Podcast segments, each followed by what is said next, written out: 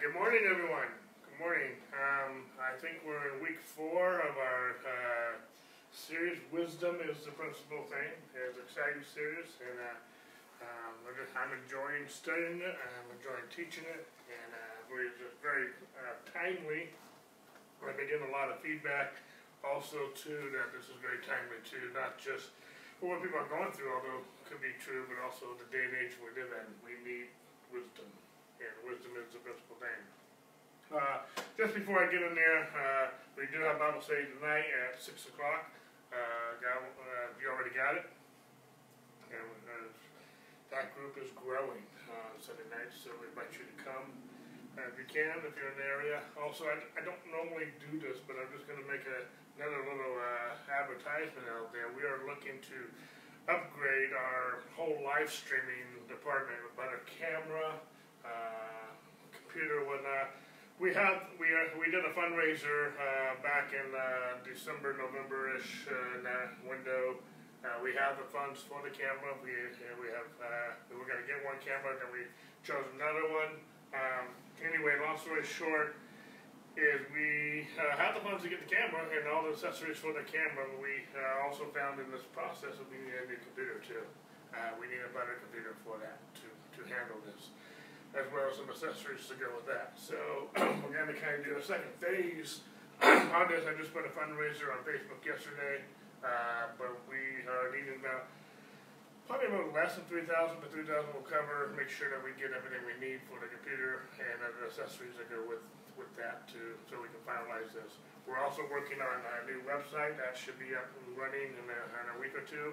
I know I keep saying that, but we came very close to finishing. Uh, and so anyway, we're, uh, it's gonna be a hundred, whole new package, we will have a whole new domain, all of our domains will stream to the same domain name, so don't get confused by that right now. But anyway, we have a lot of new things coming up, especially for those of you listening on Facebook or, uh, internet, and we're gonna be, there's a lot more coming out, but we do need a few more funds, I don't remember, normally advertise this, especially on Facebook Live, but also we do need few more funds. So if you are interested or you would like to partner with us in that, we would appreciate that, not just for us, but for you and for those who we're trying to reach through social media and whatnot. And so you can go to our website, gaymenministries.org, go to the partner page and you can donate there. I don't always make the advertisements, but uh, we are a 501c3. Uh, you can get a tax deduction for that donation you are a church. And so anyway, um, uh, enough being said on that, but we are looking to get more funds on that. We are going forward regardless. Uh, God's put on our heart. He, he, he will fulfill the desires of our heart, but we just want to give you the opportunity to partner with us with that. Enough advertisements. Let's get back to the message. The Wisdom is the principal thing. Excuse me. Last week, uh, we've been actually the last couple of weeks we've been talking about the source of wisdom. And then uh, I proposed four questions last week, and I didn't get quite a chance to finish, but I'm hoping to finish most of that this week. Uh, this week. But here are the four questions I've been talking. We, we began to discuss last week, as we talked about wisdom being the principal thing. First of all, we asked the question: Where is wisdom found? And what is wisdom? Where is wisdom found? Number one, and two, what is wisdom? Number three is, and we're going to uh, discuss that more thoroughly today and finish that is how do I get wisdom? Once we know what it is and where it's found, we also need to know how do we get that wisdom, excuse me. And then fourth, uh, we'll, we'll, I hope we spend more time today on, is how do I retain that wisdom? And we'll explain more about that in a few moments.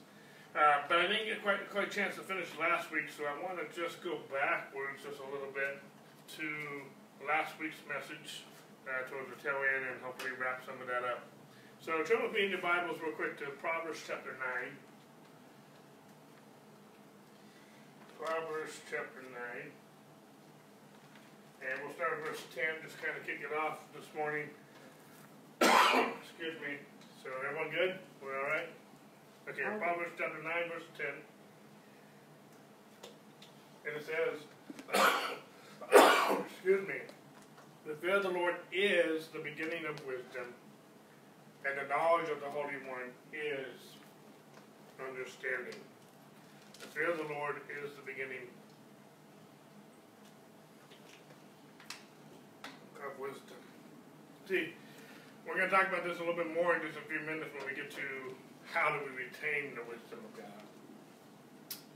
But, uh, you know, this whole concept of the, uh, the fear of the Lord is very.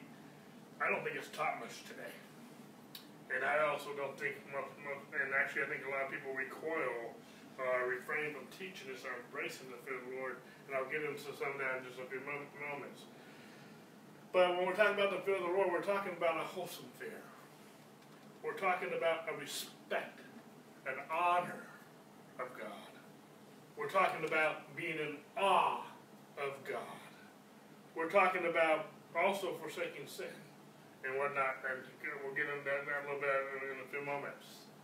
But we're talking about a wholesome fear for God, uh, which is the way I like to talk about it is a reverential fear, a respect and honor for God. We'll get into some of that in just a moment. But let me just give you some uh, other verses that I want to spring this off. It's Proverbs 1 7. We're not going to turn there right now, but it talks about the wisdom of God is the beginning of knowledge. Also, 1 Corinthians 1.30, Paul says, God has made Jesus, which we know as the Word, wisdom unto us. And he says in Colossians 2.3 that all the all uh, all uh, all the hidden wisdom and treasure is found in Jesus. Hopefully I'm able to tie this together in just a few moments for you. But when we're talking about the wisdom of God, because we talked about this in weeks past, that Jesus, the message of the cross, is the wisdom of God. It is the power of God. And not only do we want to respect Jesus, who is also the Word, and we also have talked in weeks past how Jesus is the is the His Word is the wisdom of God we want, when, when we're talking about the fear of the Lord, we want to respect and honor God. We want to respect and honor Jesus. We want to respect and honor the message of the cross. We want to respect it. Yes, we don't, we don't, we're not fearing God as if he's going to condemn us. No, he already condemned Jesus for us. But we want to respect that. if Jesus paid for our sin so that we can be reconciled to God and be in right relationship with God, why would we, who have received such a great salvation, want to violate his precepts? Want to dis disrespect God and his precepts and his laws and his, and his ordinances? Our new nature doesn't want to do that. Our old nature does. The lust of the flesh does. But we have crucified the old, old man in Christ. And we have put on the new man in Christ Jesus. And the wisdom of God is not just embracing God, but we're going to see this in a moment in Job 28, 28. The wisdom of God is also forsaking sin. Why? Because, I mean, the grace of God teaches us to deny ungodliness. We're going to see this in the Old Testament and the New Testament. It is wisdom not just to, to, uh, to learn how to live God, learn how to live wisely as far as, and it's not just an intellect, we're going to see this, it's going to come with the wisdom of God is about a relationship with God. And how this relationship with God, anytime you have a relationship with somebody, I'm getting a little ahead of myself on my notes, but in, when you have a relationship with someone, you don't want to displease that person. You don't want to offend that person. You're already together. You're already united. But you don't want to offend them. I'm not talking about losing our relationship with God as far as our, our salvation. But why would we want to, you know, um, just going with the Ten Commandments? If we are in right relationship with God, why would we want to murder? Why would we want to commit adultery? Why would we want to covet and steal and lie? Why would we not want to put God first and foremost in our lives? Why would we want to disobey and to, to revolt against God if we're in right relationship with Him. That makes sense? Okay, I'm going to get into some of that in a few moments, but that's not the whole scope of what I'm talking about under the fear of the Lord and forsaking sin. When I talk about forsaking sin, I'm talking about forsaking the nature of sin. We don't regard, we, start, we need to stop thinking naturally. To be nat, the word sin in the book of Romans is a noun, it's not a verb. twice as a verb, but all the other all the other 45 times it's a noun. It's talking about our sin nature. We need to stop thinking naturally. And we need to start thinking supernaturally. We need to start thinking as a child of God, as married to Christ. Not we need to so many times we, we are born again, but we act as if we're not. We make decisions and we function in life as if we're not. That's also sin. To, to know to do good and don't do it is sin. I want to pray. I want to seek the Lord. I want to do good to my neighbor and my brother and sister in Christ. Why? Because that's who I am. My natural man may not want to, but the Spirit of God in me always wants to respect and honor and cherish one another. That is the body of Christ. That is the nature of God. God has never turned his back on anyone, and so neither should I. Turn with me real quick. Uh, I want to go on, uh, uh, switch gears here a little bit. In 2 Timothy chapter 3, but we're still addressing um, the question is how do we get the wisdom of God? And 2 Corinthians chapter, I'm sorry, 2 Timothy chapter 3, we're picking up verse 12. I think I kind of ended here last week. I don't think I finished this. um, I just want to cover this quickly because I want to move on to new territory. But we'll pick it up verse 12. Paul says, excuse me, yes, and all who desire to live godly in Christ Jesus. That's key right there. Yes, all who desire to live godly in Christ Jesus will suffer persecution. Do you, as a child of God, do you desire to live godly in Christ Jesus? I'm not talking about persecution. I know that's what he's, he mentions at the end of the verse, and I've taught this from, uh, from another perspective before. But all those desire to live godly. We should desire to live godly if we are in Christ Jesus. Verse 13. But evil men and impostors will grow worse and worse. In these last days, Paul said it many times. He says it here. Jesus said it many times. That evil men and impostors will grow worse and worse, deceiving. That's the number one MO of the, of the evil one, of, of, of Satan, is to deceive. Deceiving and being deceived. But you, verse 14, must continue. Again, Paul is teaching young Timothy, a young apprentice, a young pastor. He says, But you must continue in the things which you have learned and been assured of, knowing from whom you have learned them. Verse 15. And from childhood you have known the Holy Scriptures, which are able to make you wise for, or as the King James says, unto salvation. The Holy Scriptures are able to make you wise unto salvation. That's key. Through faith, which is in Christ Jesus. I, uh, hopefully you're getting the, the, what I'm trying to get out of verse 15. The Holy Scriptures, the Bible, the Word of God, is able to make you wise unto salvation through faith. We're going to come back to that faith as we get back later on in our message today, we get this far, which is in Christ Jesus. In this, the next two verses we quote all the time, but all Scripture, and all means all, all Scripture is given by inspiration of God, and it is profitable for doctrine, for reproof, for correction, for instruction in righteousness, that the man of God may be complete and thoroughly equipped for every good work. There's a lot Paul is saying in this passage of Scripture. You have heard me talk in the past at, at length with these last two verses that I believe that all Scripture is profitable for doctrine and righteousness, for reproof and righteousness, for correction and righteousness, for instruction in righteousness, so that we may be equipped for every good work. We need to be equipped. My, part of my job as a pastor is to equip the saints for the work of the ministry. And the Word of God will make you wise unto salvation so that you can be indoctrinated, reproved, corrected, and trained in righteousness so that you might be thoroughly equipped for every good work. if you are not, in other words, if you are not indoctrinated in righteousness, then you are not thoroughly equipped. If you are not reproved in righteousness, you are not thoroughly equipped. If you are not corrected, if you're not disciplined in righteousness, you are not thoroughly equipped. Okay? And in context, he's, talk, he's talking about in these last days, he's talking to a young pastor, he's talking to a young minister, he's talking to someone who is saved, who does have a knowledge of the truth. From childhood till now, he studied the scriptures. Some of you have grown up in church. You've studied the scriptures since childhood.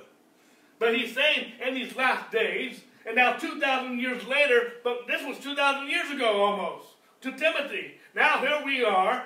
He's saying, he said to that, and, and, and, hopefully I need to slow down.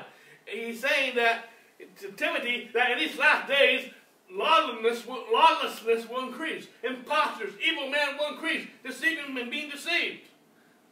That was 2,000 years ago. It's happening even more today, or in, if not in the same context. I mean, I mean, you just look on the news, you see our society being corrupt. Is there not evilness? Is there not lawlessness? Is there not imposters? Is there not persecutions and, and, and, uh, and all kinds of deception going on in the world today? And even in the church today. and in that context, he's telling them, verse 14, but you must continue in the things which you have learned, and been assured of knowing from whom you have learned them. There's a lot here. I hope I'm conveying what I'm trying to, to, to say. Excuse me, I just got this tickle in my throat.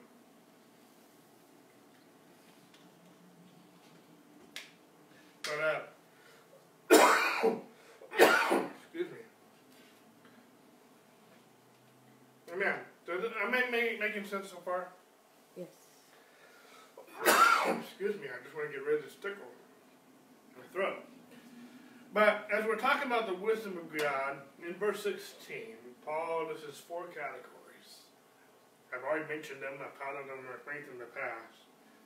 But four categories of, I believe, of the scriptures making us wise unto salvation. He, he makes that statement in verse 15 that all that scriptures are make, able to make us wise unto salvation. And then verse 16, he gives us four categories of these, of these scriptures that are able to make us wise unto salvation training us in, in righteousness. Being trained, in other words, let me make this statement. Being trained in righteousness is being trained, is being wise into salvation. When you understand righteousness, you are being wise unto salvation. And you will be equipped and fully furnished for every good work. In other words, if you don't have these four categories, scriptures will operate in these four categories. And if these four categories are not operating in your lives, you're not being equipped and complete for every good work. You might be partially equipped.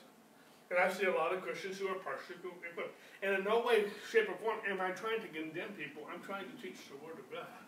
So that all of us, including myself, can be wise unto salvation. That's the desire. Desire is not the finger point. Desire is not to, to show what's wrong in the sense of uh, uh, exposing your your rawness just to, for that for that purpose. But I'm also, but if there is something wrong, I'm trying to expose it so that we can bring it to the truth, so that we can we can walk. In, in other words, if the bridge is down, I want someone to tell me the bridge is down. You're going the wrong direction. You're thinking wrong. Paul told the church of Thessalonians, "I come to supply that which is lacking in your faith." There's a reproof there. And and uh, I'm getting a little ahead of myself. I'm on a lot of my thoughts right now. But all Scripture is profitable for doctrine, for reproof, for correction, and for training or discipline in righteousness. Okay? We need all these four things. Let me just highlight these four one more time. Doctrine. What's doctrine? Doctrine is teaching, information. It's truth. Everyone has a right to know and to hear the truth. And where is the truth found? It's found in Jesus. It's found in Scripture. Doctrine teaches what is true. Reproof. A lot of us don't like this one. But we need reproof. Reproof, reproof can also be exchanged with the word rebuke. In other words, reproof reveals what is wrong. It shows us where we are off track. You cannot get wisdom without being reproved.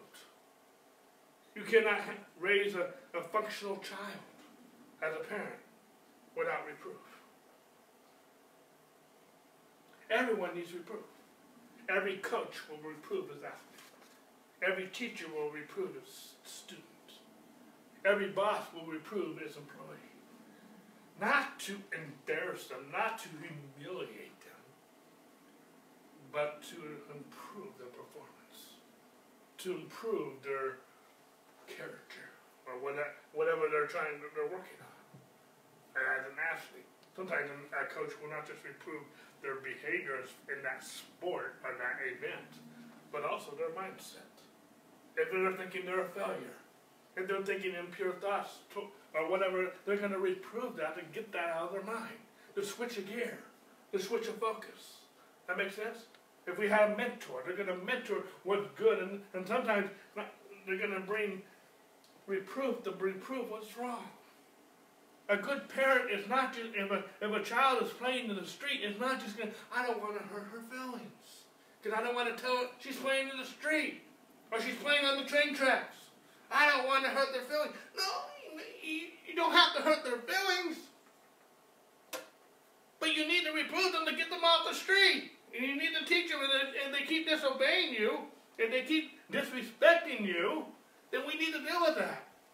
I can go a long ways with a lot of this, but we need reproof in our lives.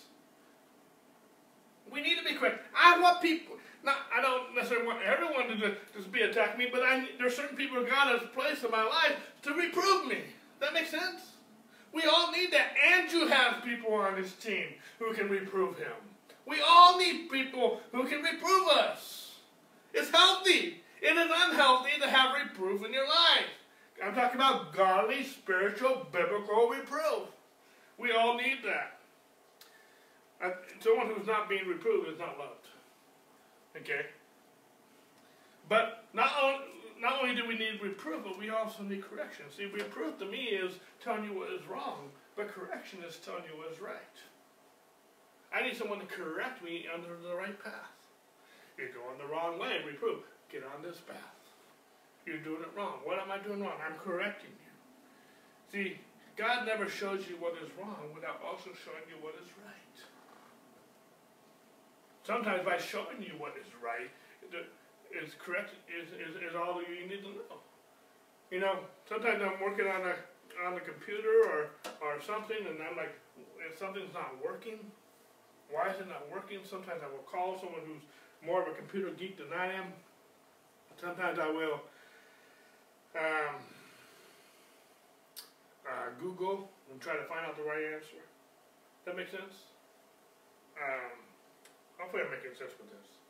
The other one I'm going to spend a little more time with, and uh, not so much right now, but hopefully in a few minutes, but it is instruction in righteousness, or discipline.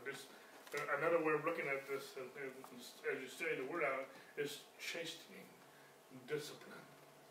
See, we live in a culture, a society, an age where people don't want discipline. People also don't want wisdom of God. They don't want to walk in the fear of the Lord. We need discipline. The word discipline is very close to the word discipleship. And Jesus told us to go make disciples of all nations, teaching God says. And we're not talking about condemnation. And we're not talking about punishment.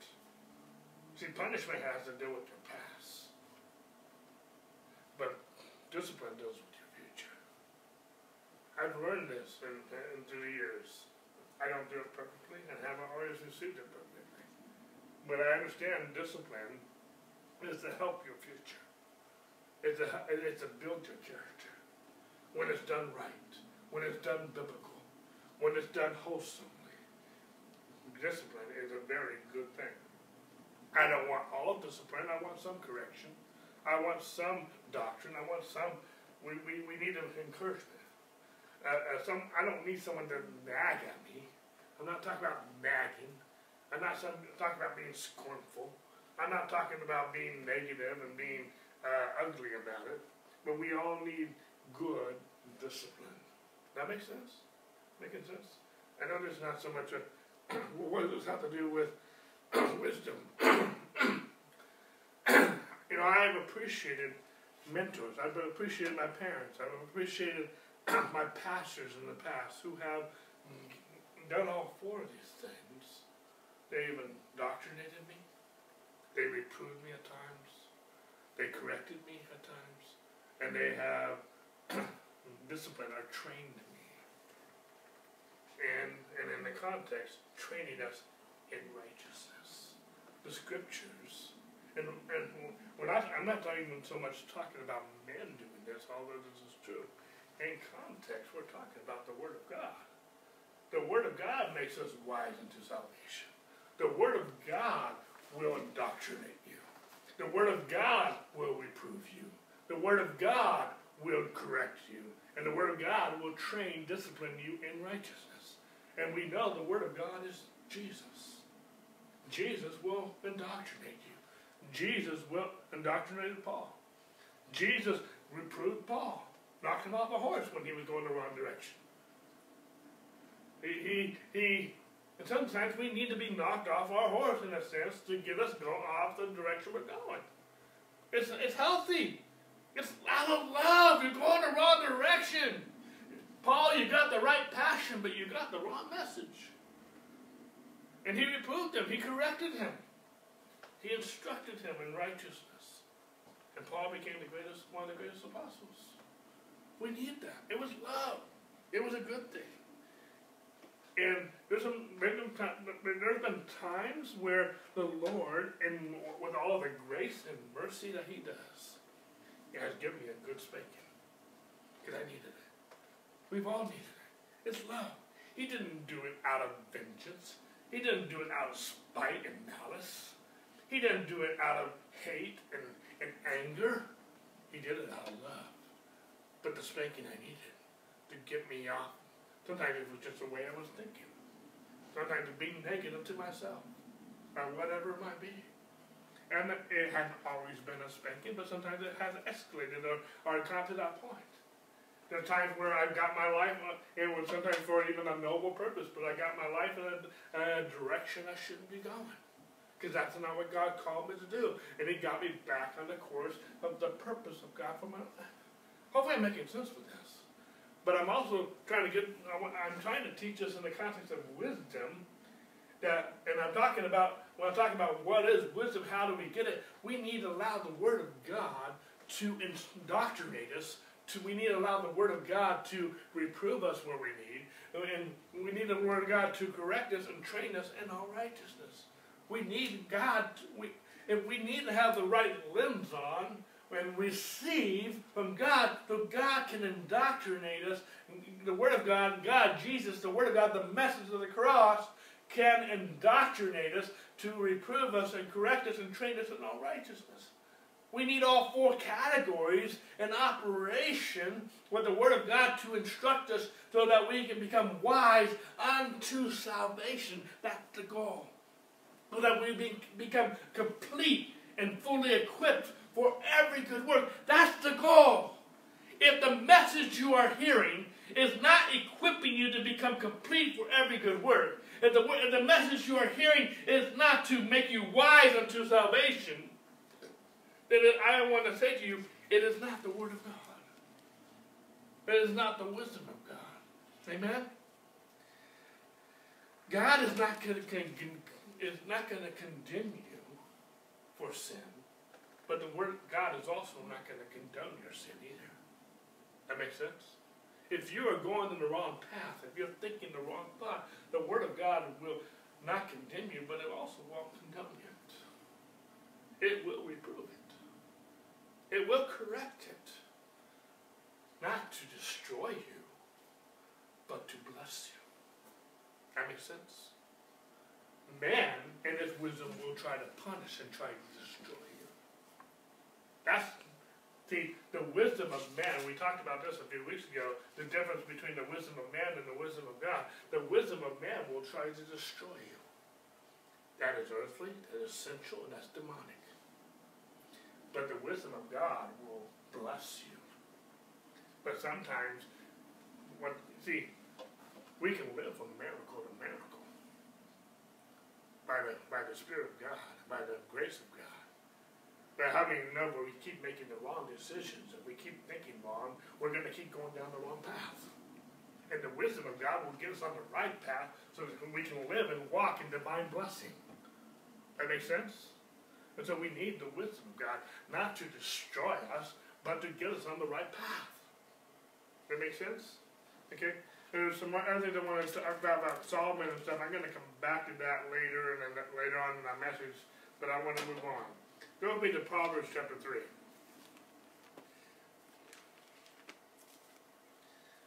Spend a little more time on that than I wanted to in Timothy, but I just want to make sure I'm communicating.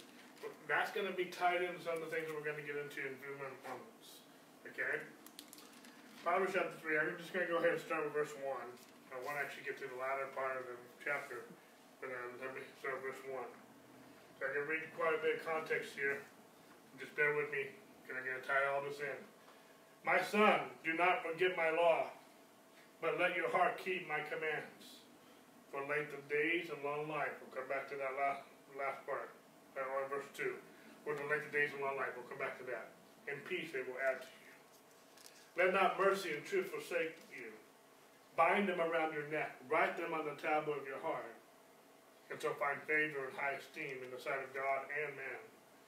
Trust in the Lord with all your heart, and lean not on your own understanding. In all your ways acknowledge him, and he will direct your paths. Verse 7 Do not be wise in your own eyes.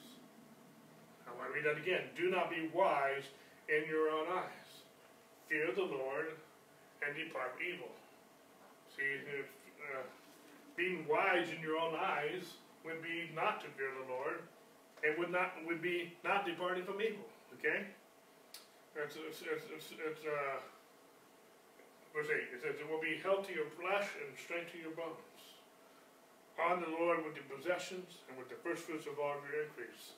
So your barns will be filled with plenty and your vats will overflow with new wine. Verses 9 and 10 we talked about a lot when we talked about finances and good stewardship. In verse 11, My son, do not despise the chastening of the Lord, nor detest of his correction. For whom the Lord loves, he corrects, or chastises, or disciplines, just as the Father, the Son, and in whom he delights. Verse 13 Happy is the man who finds wisdom, and the man who gains understanding. For her proceeds are better than the profits of silver, and her gain than fine gold and she is more precious than rubies, and all the things you desire cannot compare with her. Verse 16 Length of days is in her right hand, and her left hand riches and honor. Her ways are pleasant, ways of pleasantness. Her ways are, read that again, verse 17. Her ways are ways of pleasantness, and all her paths are peace. She is a tree of life to those who take hold of her and happy are all who, this is the phrase I'm looking at, retain her. All who retain her. We're going to get there to the retaining part in just a moment. Okay, in the last couple of lessons, we have talked about in James, we talked a lot about eight characteristics of the wisdom of God. I just went through, I kind of went through fast, but we kind of went through 2 Timothy 3 about four, four categories of wisdom the whole context of Proverbs, especially here in chapter 3, he's talking about wisdom. He says in verse 13, Happy is a person who finds wisdom. He says in verse 14, Wisdom is more profitable than wealth and riches. In verse 15, he says, Nothing that we desire compares with her, compares with wisdom. In verse 16, he says that wisdom has two hands. In the right hand are wealth, and, and in the left hand is long life. Verse 17 says that she, wisdom, will guide you down delightful paths. And all of her way, all of her ways are satisfaction and pleasantness. And in verse 18 she says, She, wisdom, is a tree of life. And happy are those who hold her tightly. There's a lot here. I don't have time to go through all of this. But I want to focus real quickly, though, I want to focus on this and come back to some more things. Verse 18, it says, she is a tree of life in those who hold her. Okay? She is a tree of life. Where do we first hear about the tree of life? In the garden. The Garden of Eden. We talked in the last couple of weeks about those two trees, the knowledge of good and evil, and the tree of life. We talked about this last week how both trees have a, a form of wisdom. We talked last week how even the true knowledge of the tree of good and evil can make you wise in your own eyes. We just read in verse 7 of this verse, of this chapter, Proverbs 3, that the, the, writer Solomon exhorts us not to be wise in our own eyes. That's the, the tree of knowledge of good and evil. But wisdom is a tree of life for those who take hold of her. Or happy are those who retain her. Real quickly, and when I look at three verses, I'm going to come back to Proverbs chapter 3. But James chapter 3, we were looking at this just a few weeks ago. James chapter 3, we're going to look at verse 18. And I'm focusing on this tree of life real quick, okay? Actually, I'm going to look at verse 17 to 18. And it says, But the wisdom that is from above, the wisdom that is from where? Above. So remember, uh, three weeks ago we talked about the wisdom of God and the wisdom of man. There are two kinds of wisdom. But the wisdom that is from above is first pure and peaceable, gentle, willing to yield, full of mercy and good fruits, without partiality and without hypocrisy. We talked about that length two weeks ago. Verse 18. Now the fruit of righteousness, and he's talking about the wisdom of God, is sown in peace by those who make peace. The fruit of righteousness is sown in peace by those who make peace. Go with me real quickly to Hebrews chapter 12. Let me just bring these out there, and then we're going to come tie this together. Okay, Hebrews chapter 12. We're going to pick it up in verse, excuse me, verse 11. Hebrews chapter 12. A lot of us know this, but, but Solomon is talking about discipline. He's talking about uh, a father disciplines the one he loves. Where did we just hear that? We heard that in Proverbs chapter 3. That my son, don't despise the chastening of the Lord. The writer of Hebrews is quoting from Proverbs chapter 3 that we just read. In Proverbs chapter 3, he talks about the tree of life. And in, in uh, Proverbs chapter 3, he talks about discipline. He talks about not being wise in your own eyes. Where is he quoting from? He's writing to the Hebrews and he's quoting from Proverbs chapter 3 that we just read. But in verse, and again, I don't have time to read the whole context, but I'm going to pick up verse 11. It says, Now no chasing seems to be joyful for the present, present but painful. Nevertheless, afterward it yields the peaceable fruit of righteousness. Where did we just read that? James chapter 3. To those who have been trained by it. When we are trained by the chastening of the Lord, when we are trained by the wisdom that is from above, it will be it will yield the peace. That makes sense? The wisdom that is not from above will lead to envy, strife, and every evil thing. But wisdom that's from above, it will chasten us at times if we need it, but it will always yield the peaceful fruit of righteousness. That what J James talks about that, the writer of Hebrews talks about that, Proverbs, Solomon talks about that. And it, but it will yield the peaceful fruit of righteousness to those who have been trained by it. If we are not trained by it, it will not yield the peaceful fruit of righteousness. We have a part to play. In other words, we need to receive it. How many of you, if you discipline a child but they don't receive it, they don't benefit from that chastening? I'm not talking about abuse. I'm talking about the peaceable fruit of righteousness. I'm talking about the wisdom that's from above, the mercy that's from above, that will chasten us. Am I making sense? Okay? There will be one more scripture, Proverbs chapter 11. Proverbs 11, verse 30. It says, The fruit of righteousness is a tree of life, and he who wins souls is wise. I'm just I'm trying to tie this all into a, connected dots to this, and I've spoken of this many uh, many times in times past. But the fruit of righteousness. How many of you know I taught this a lot in this church? That he who knew no sin became sin that we might become the righteousness of God in him. all scripture is profitable for doctrine, for reproof, for correction, and training in righteousness.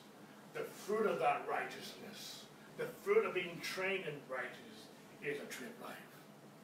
Tree of life is in the Garden of Eden. It is the tree. It, in other words, uh, Andrew brings us out in his commentary, the fruit of righteousness is the tree. It's the same tree that Adam and Eve partook before the fall. It's the tree of righteousness. Go back with me to Proverbs chapter 3. This making sense? Proverbs chapter 3. Uh, we're going to, where do I want to pick it up? We'll just pick it back up, verse 18. She is a tree of life to those who take hold of her. Okay? Hopefully you make sense of that. I don't, I, I don't want to spend more time on that. But when we, but I want, point I'm trying to make is, when we allow the wisdom of God to chasten us. Now, I'm going to be talking about the fear of the Lord in just a moment. Don't despise the chastening of the Lord. It will yield the fruit of righteousness to those who are trained by it. God is not here to destroy us. He did that to Jesus. We're not talking about condemnation. He did that. He's talking about child. And really, if you study the word chastening now in the, in Greek, it's child training. You don't, you're not here to destroy the child. You're here to teach them. You're here to equip them. You're here to disciple them. That makes sense? The goal is to experience the tree of life that we lost through the fall.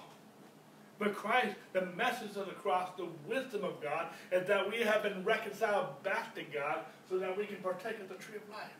But how many know if we can partake of the tree of life because we are the righteous God of Christ Jesus?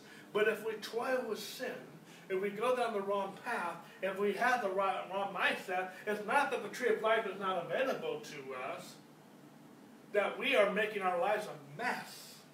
So that we are confused and we can't find our way back to the tree line. So many people who are even in Christ have made such a mess of their lives, not appropriating the wisdom of God. And sometimes it's not even your doing. Sometimes there's just a mess because of different things going on.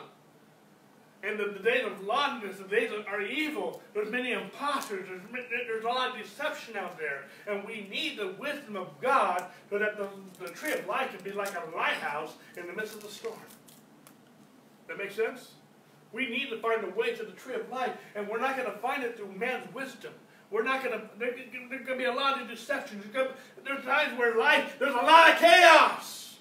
And we need the wisdom of God to, re, to train us, to indoctrinate us, to reprove us, to chastise us, so that we are not wise in our own eyes, but we know the way to the Lord. And we, why? Because we've been trained by it.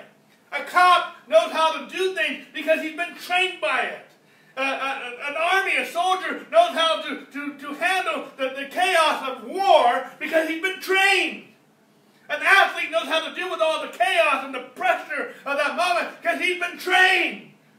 Someone who's been trained has been trained, has been trained with discipline, so they can know how to, they know the right answer, they know the right solution, and they can think intelligently because they've been trained intelligently. To think it, it, you don't train someone in the battlefield. Yes, there's on-the-job training, but there's a thing that they do to, to, to, to academy, to boot camp, and different things to train a soldier, to train someone so that when, the, when they're out there in the battlefield, they know how to think. That's what we're talking about. That's what we're talking about when we're talking about chastening. We know how to seek the Lord. David was trained to fear the Lord. And so that when the lion and the bear came, he knew how to handle it. He, he was trained by the Lord so that when Goliath came, he knew how to deal with it. Not in man's wisdom. Man's wisdom, and we're, we're not talking, when we're talking about the fear of the Lord, we're not talking about the fear of man. We're not talking about natural fear. We're talking about the fear of the Lord. We're going to come into that in just a few moments. But I'm, we're trying to teach us wisdom so when the, when the Goliaths come into our life, we know how to handle a Goliath. We know how to handle a Pharaoh like Moses. We know how to handle different battles like we're going to see with Abraham. We're going to know how to handle different things like Noah and Daniel and Joseph because we've been trained in the fear of the Lord. We've been trained in the wisdom of God. Am I making sense? Okay. Now I want you to notice something. In Proverbs chapter 3, and you'll see this throughout the book of Proverbs, especially the first few chapters. But I think the first time we see it is uh, in relation to this chapter is verse 14.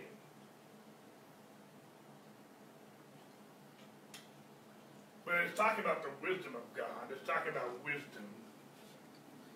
And the writer Solomon uses a very particular pronoun. When he talks about wisdom, he, he calls it a her. Her proceeds. And her gain fine gold. She is more precious than.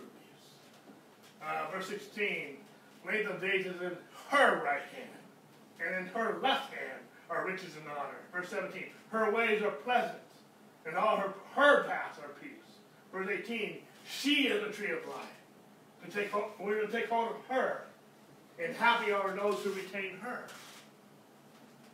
Have you noticed in the book of Proverbs, especially, especially in this chapter, that wisdom is referred to as a her, a she.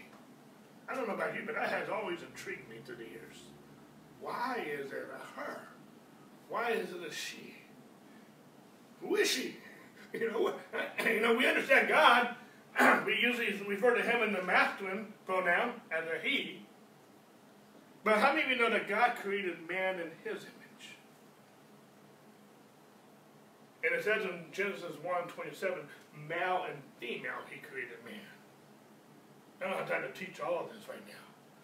But mankind, man, is male and female. And man was made in his image. God is not man, and God is not a woman. But there is a feminine side to God. I don't have time to explain all that, and I don't even know if I understand all that. But wisdom is in the form of a, but, but, but male or female, her or whatnot, understand one thing, that Solomon is referring to wisdom as a person, not an it. It's a person. Okay? And it says in Proverbs chapter 3, verse 18, happy are those who retain her. See, like a good woman, and I'm talking to men, wisdom cannot be taken for granted. As good as a good husband, as good men, we must value her. We must honor her. And in the right context, we must pursue her. I'm talking about a husband pursuing a wife in the right proper context. I have to qualify that for some weird-mindedness out there. But what I'm talking about is she, wisdom, is relational. Okay? If you're going to operate in, the, in wisdom, you have to see that wisdom is about having a relationship with God. I want to say that again. If you're going to operate in wisdom, you must understand that wisdom is about having a relationship with God. Wisdom is found in God, and wisdom demands a relationship with God. That's key. In order to retain wisdom, you must obtain and maintain a relationship with God. We must embrace Him. We must value Him. We must yield to Him.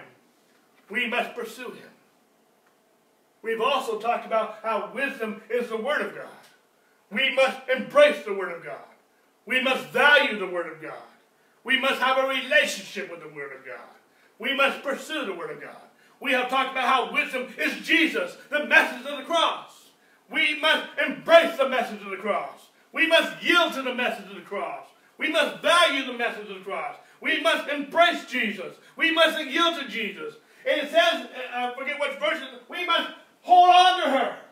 And I forget which verse it is, but we must hold on to her tightly. We must embrace her. We, I'm talking about wisdom, and I'm already built on the premise that the wisdom is the Word of God, the message of God, Christ, the message of the cross, Jesus Christ. We must embrace Him.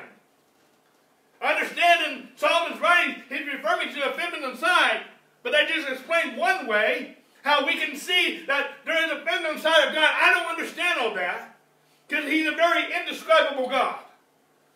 But I believe God describes himself in a way that we can we can comprehend. Even though sometimes even that is beyond our comprehension. I'm thinking of that one song, the, the, God is an indescribable God. He's beyond comprehension. Hopefully I'm making sense so far. See, even in this church, I have talked a lot about the kingdom of God. See, while wisdom involves many principles, spiritual laws, and concepts that are very important, pure Christianity is not mechanical, it's relational. That's the main point I'm making right now. Pure Christianity is not mechanical, it is relational. We cannot cooperate with the laws of God's kingdom if we are just mechanical and not relational. It will not work the kingdom of God, and we talked a lot about that here, that was our last series, operates with laws that are reliable and they are constant. They work. And they work every single time. But if we try to operate with, within the kingdom of God, and based on the, the kingdom of God's principles and laws, independent of a relationship with God, it will not work. I want to try to say that again. If we try to operate the kingdom of God principles and laws and concepts and precepts independent of a relationship with God, it will not work. That does not disregard the kingdom of God principles and laws precepts, but it will not work absent of a relationship with God. That makes sense? See, wisdom is a her. You need to pursue a relationship with her in the same way that you need to pursue a relationship with God. See, wisdom is not just a one night stand, it's a marriage. So many people will come to God in the, in the heat of the moment when they need an answer. But they don't want a relationship. Some people, some immature people, want the thrills of a marriage or the status of a marriage, such as intimacy and other things. But they don't want the responsibilities of a marriage as a husband or as a wife. They don't want the responsibilities of a relationship. Some people want the thrills of a relationship, like a one night stand, a pop in one, once in a while, but they don't want the responsibilities of a relationship. That makes sense. So, some can understand that, some can't, because some they don't even think that way. But there are some people they they do not want the responsibilities of a relationship. We we pastored some marriages, we pastored some relationships, and one sometimes one spouse or sometimes both spouses don't want to commit. They only want to commit on their terms. And uh, uh, anyway, I don't have time to go into all that right now. But same thing with God. Some people want healing, but they don't want a relationship with the healer. Some people want provision, but they don't want the responsibilities of a relationship with the provider. Some people want salvation, but they don't want the responsibilities of a relationship with the Savior. And some of you are thinking right now, well, David, you're talking about performance. In the same way we receive Christ, we walk in Him. Being rooted, I'm talking about a relationship. We have received this relationship by grace. But we need to embrace that relationship if it's going to the communication of your faith becomes effectual as you acknowledge every good thing that's in you in Christ Jesus. If you are not thinking right in this relationship, it won't work. if you are not appropriating His grace by faith, it will not work. You have the grace, but it won't become effectual until you put faith in that grace. It won't work. Try, try turning on the car without gasoline. It won't work.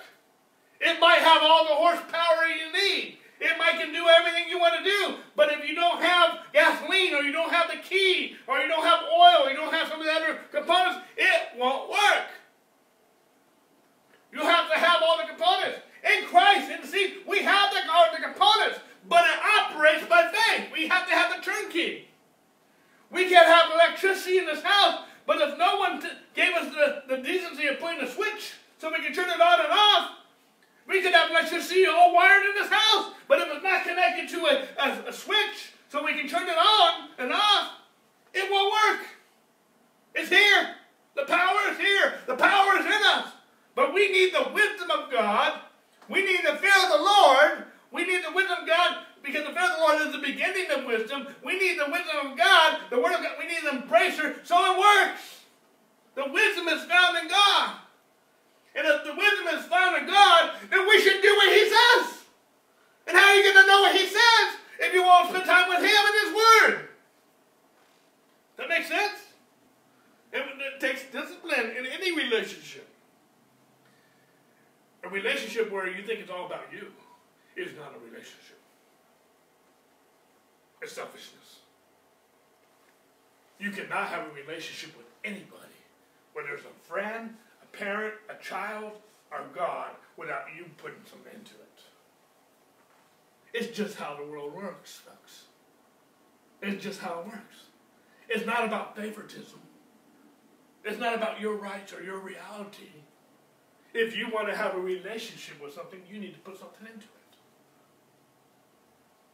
it. In a, in a beautiful marriage, a beautiful relationship, a beautiful friendship is when both parties are selfless. And we already know God is selfless. But he will not force himself on anyone.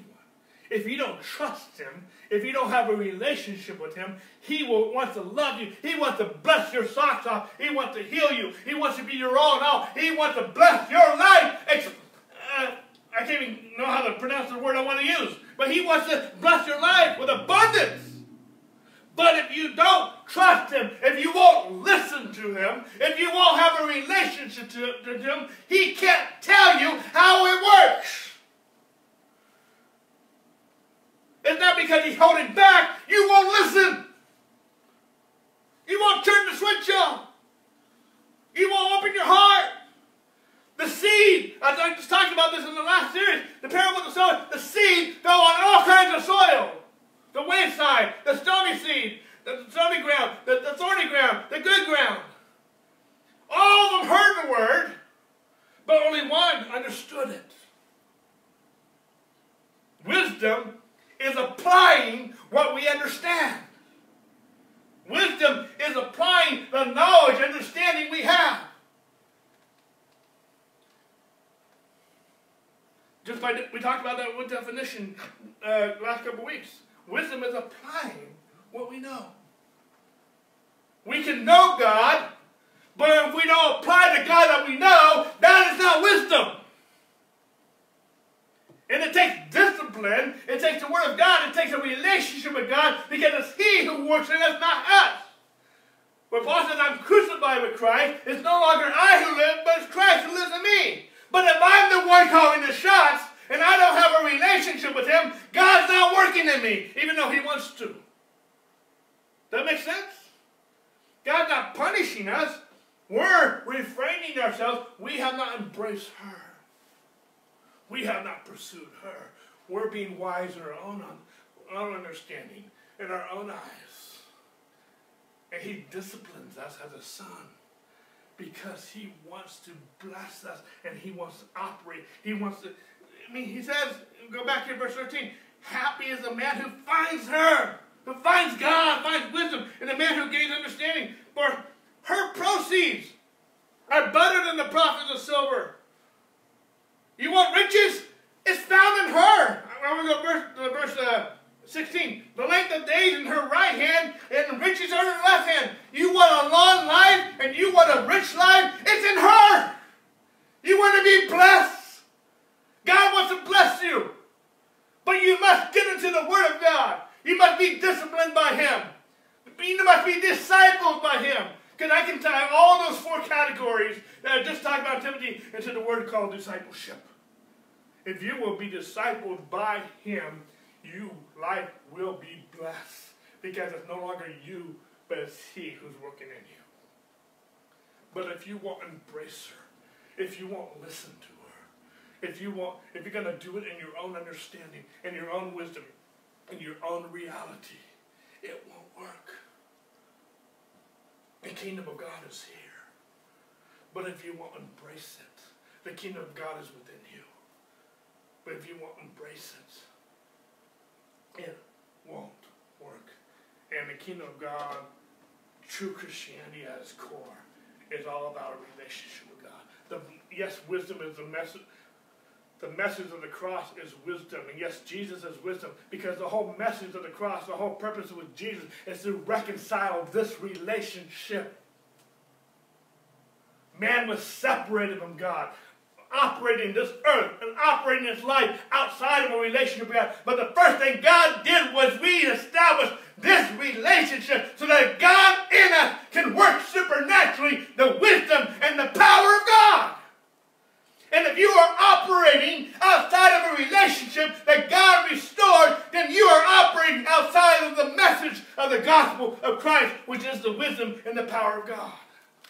We don't have this message of the gospel just so it's a good, it feels good. We have this message of the gospel so that our eyes can be open, that we can know and be understanding who we are in Christ, that Christ in us can operate. That's the wisdom. The wisdom of God is not just a knowledge of the finished work. The, the wisdom of God is just not a knowledge of the grace of God. The wisdom of God is allowing the grace of God to take operation in our lives. We're applying that knowledge. That making sense? Go with me to 2 Peter. 2 Peter chapter 1. Verse 2. Says, Grace and peace be multiplied to you in what? The knowledge of God. And of Jesus our, Jesus our Lord.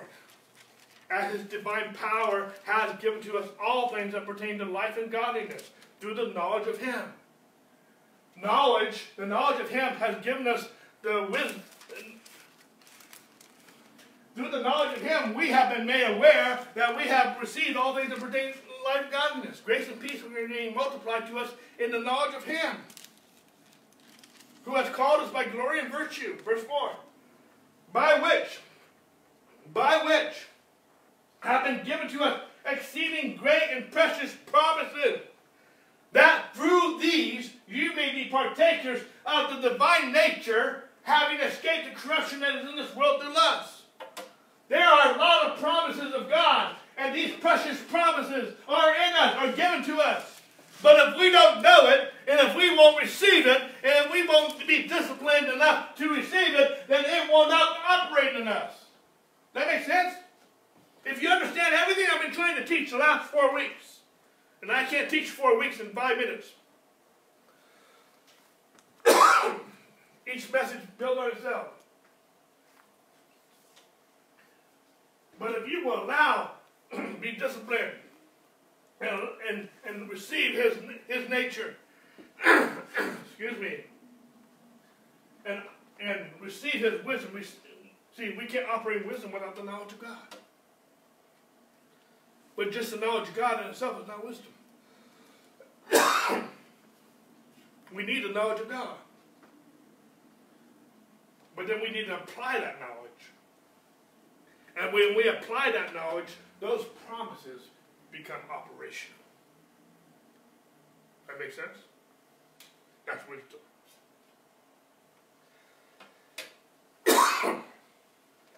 See, I talked about last week about how wisdom is crying out in the streets. Wisdom is the message of the cross. Wisdom is Jesus. Wisdom is the Word of God. And the message of the cross is crying out in the streets that we have been reconciled to God in Christ Jesus. we have been reconciled to a right relationship with Him. See, once again, wisdom is a proper application of that knowledge. Wis- wisdom involves understanding, discernment, and discretion. We're going to get into some of that. See, the parable of the sower. Only the seed that heard the word and understood it produced a hundred, sixty, and thirty-fold. We need to be discipled. And there's a lot of people in the church, they've heard the word of God, and they got excited. That's the, that's the seed that fell on the, on the, on the stony ground. They, they received it with joy. That's good. I don't, you know, I don't want people to receive the word of God and not have joy. Third John verse 4 says, It's my joy that you are walking in the truth. But my heart and my job as a pastor is to equip the saints for the work of the ministry, uh, ministry to equip you, to indoctrinate, reprove, and correct, and instruct in righteousness, that you might be complete and thoroughly equipped for every good work. My job is to disciple you, to help you understand the Word of God, so that you can operate. It's my job to not only hear the Word of God, but also understand it to be taught, to be pastored, to listen. And I'm studying all the time myself. Am I making sense?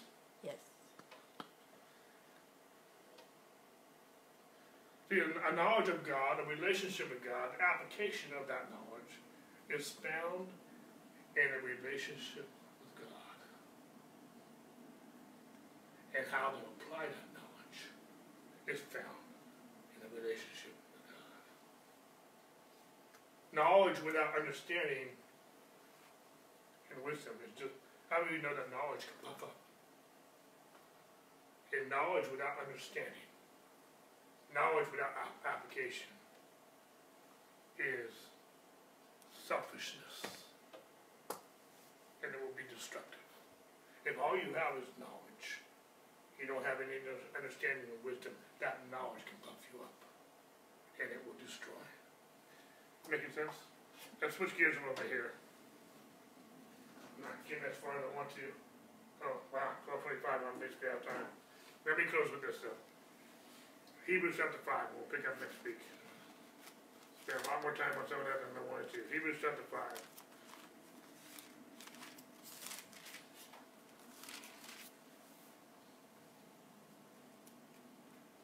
And we'll pick it at verse ten. And we'll conclude with this this morning. Verse 10, called by God as high priest according to the order of Melchizedek. We'll come back to that.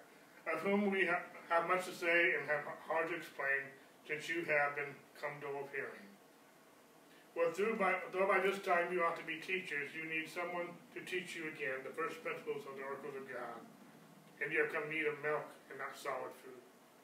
For everyone who partakes only of milk is unskilled in the word of righteousness, for he is a babe. The solid food belongs to those who are full of age. That is, of those who, are, by reason of use, have their senses exercised to discern both good and evil. I don't have time to develop this as like I'd like to. In my teaching on uh, uh, financial stewardship uh, that I had uh, earlier last year, I talked a lot from the first part of Hebrews chapter 5, where the writer of Hebrews is talking about Jesus is high priest after the order of Melchizedek. He's a high priest of a new covenant. I don't have time to go into all that right now, nor don't necessarily want to, but that's the context. Okay? But then he, he switches gears here in verse 11. He says, Of whom you, I, he says here, I have much to say to you, but you are, and, and, and it's hard to explain since you are dull of hearing you know, as a pastor, teacher, and sometimes even some of you, you get in conversations with people, but when people are who are dull of hearing, it's hard to have explain things, especially the deep things of God, especially the uh, other things. See, people, and he also he's basically saying you won't listen, and it's hard to teach to those who won't listen. Those who refuse to have a relationship with God, or those who are basically saying, "I don't want to listen." There's some other things there's more to the relationship than listening. But how many of you know in any relationship, if you won't listen, you will not have a relationship? And there's a lot, of, we, we've had people in our lives, we are willing to listen, we're willing to be wrong, but they won't listen. And they're the ones that refuse to have a relationship. And so I'm not going to go into a lot, lot, lot of detail with that. But we need to hear and process and understand what we are hearing. Um, I, I found that was my notes. I just read something. Um, I don't have time to develop that.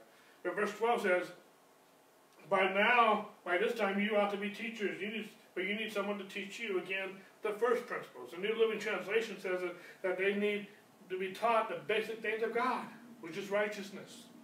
I taught them this a lot times past. I'm going to a little fast. But righteousness, the, the teaching of righteousness is the basic teachings of God. It's the first principles. It's the basic things. And people, we have had people in our lives, we have had people in, uh, outside of this church who have challenged the word that we preach. Um, we've had people challenge us with their reality, with their philosophies, with the Word of God that we preach. In other words, people have challenged us, the Word of God that we preach, on righteousness, on love in the body of Christ, and different things, with their reality, with their wisdom, with the wisdom of men. I don't have time, I feel like I'm getting a little choppy here.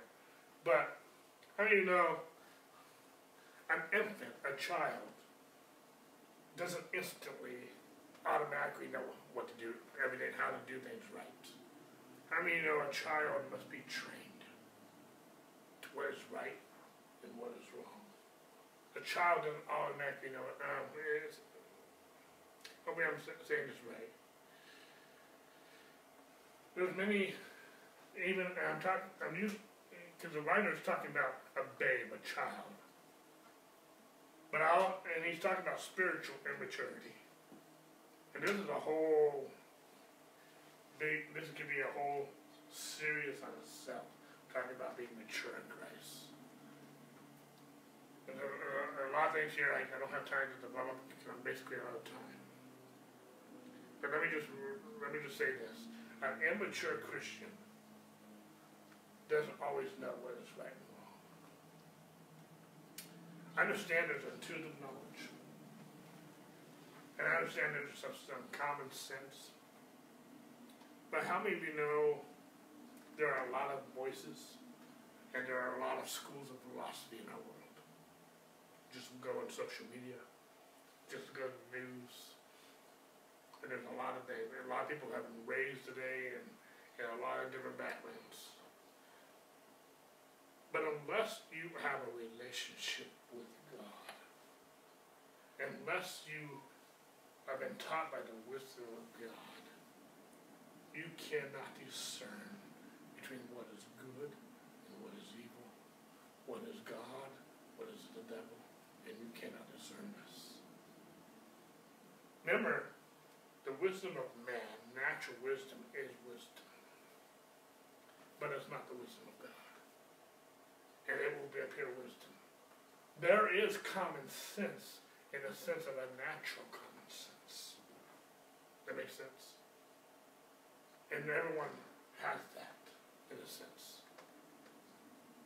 A lot of that has been washed, even a lot of that has been watered down.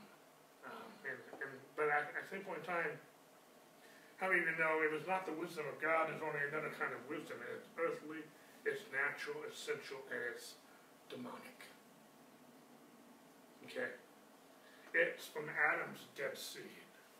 It's not the seed of Christ. It's a, a corruptible. There's corruption in it. It's not the incorruptible seed of Christ. Someone who's not living or functioning or making wild decisions, it to me is, in that instance, in those situations, is operating as an immature Christian. I'm not putting, when you tell someone they're immature Christian, they don't take that well. No one that's why this can be very sensitive. I am not condemning, I'm not mocking. But if it's not the wisdom from above that is pure, pure peaceful, gentle, for, uh, then James talks about eight characteristics. And if it's not functioning as a tree of life, it's not functioning as a tree of the, the fruit of righteousness and peace, then it's It's a sign of immature Christians. But the only way you can become a mature Christian is you have to be trained by the Word of God. You have to have a relationship with God. And I'm not saying that has to take a long many years. Paul spent three and a half years in Damascus getting trained. Disciples spent three and a half years with Jesus. They were unlearned men, but they became very mature Christians. Um,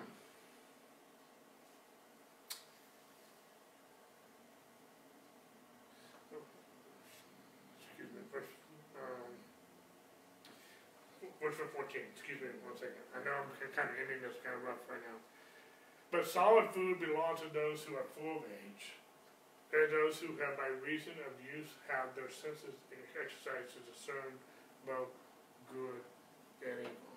Again, I, I, don't, I don't have time to develop this. I feel like I'm kind of, I'm trying to, I'm trying to, I'm looking at my notes, and I'm trying to narrow this down to something I can get in five minutes. I probably already used my five minutes. So I'm gonna probably come back to some of this next week. But there's just too much I to develop at this. I'm trying to squeeze all of this into five minutes. So let me just close with this. Sorry, this last couple minutes have been a little choppy. We need the wisdom of God to become mature and make mature decisions. We're going to see that. I know my own life. When if I'm going to point the finger, I'm going to point the finger at me. I know there have been times in my walk I have made immature choices. I have acted immaturely, even as a Christian. But I know that I've also known that in my relationship with God, by spending time with Him, time in His Word, God has matured me. And my decisions have become more mature.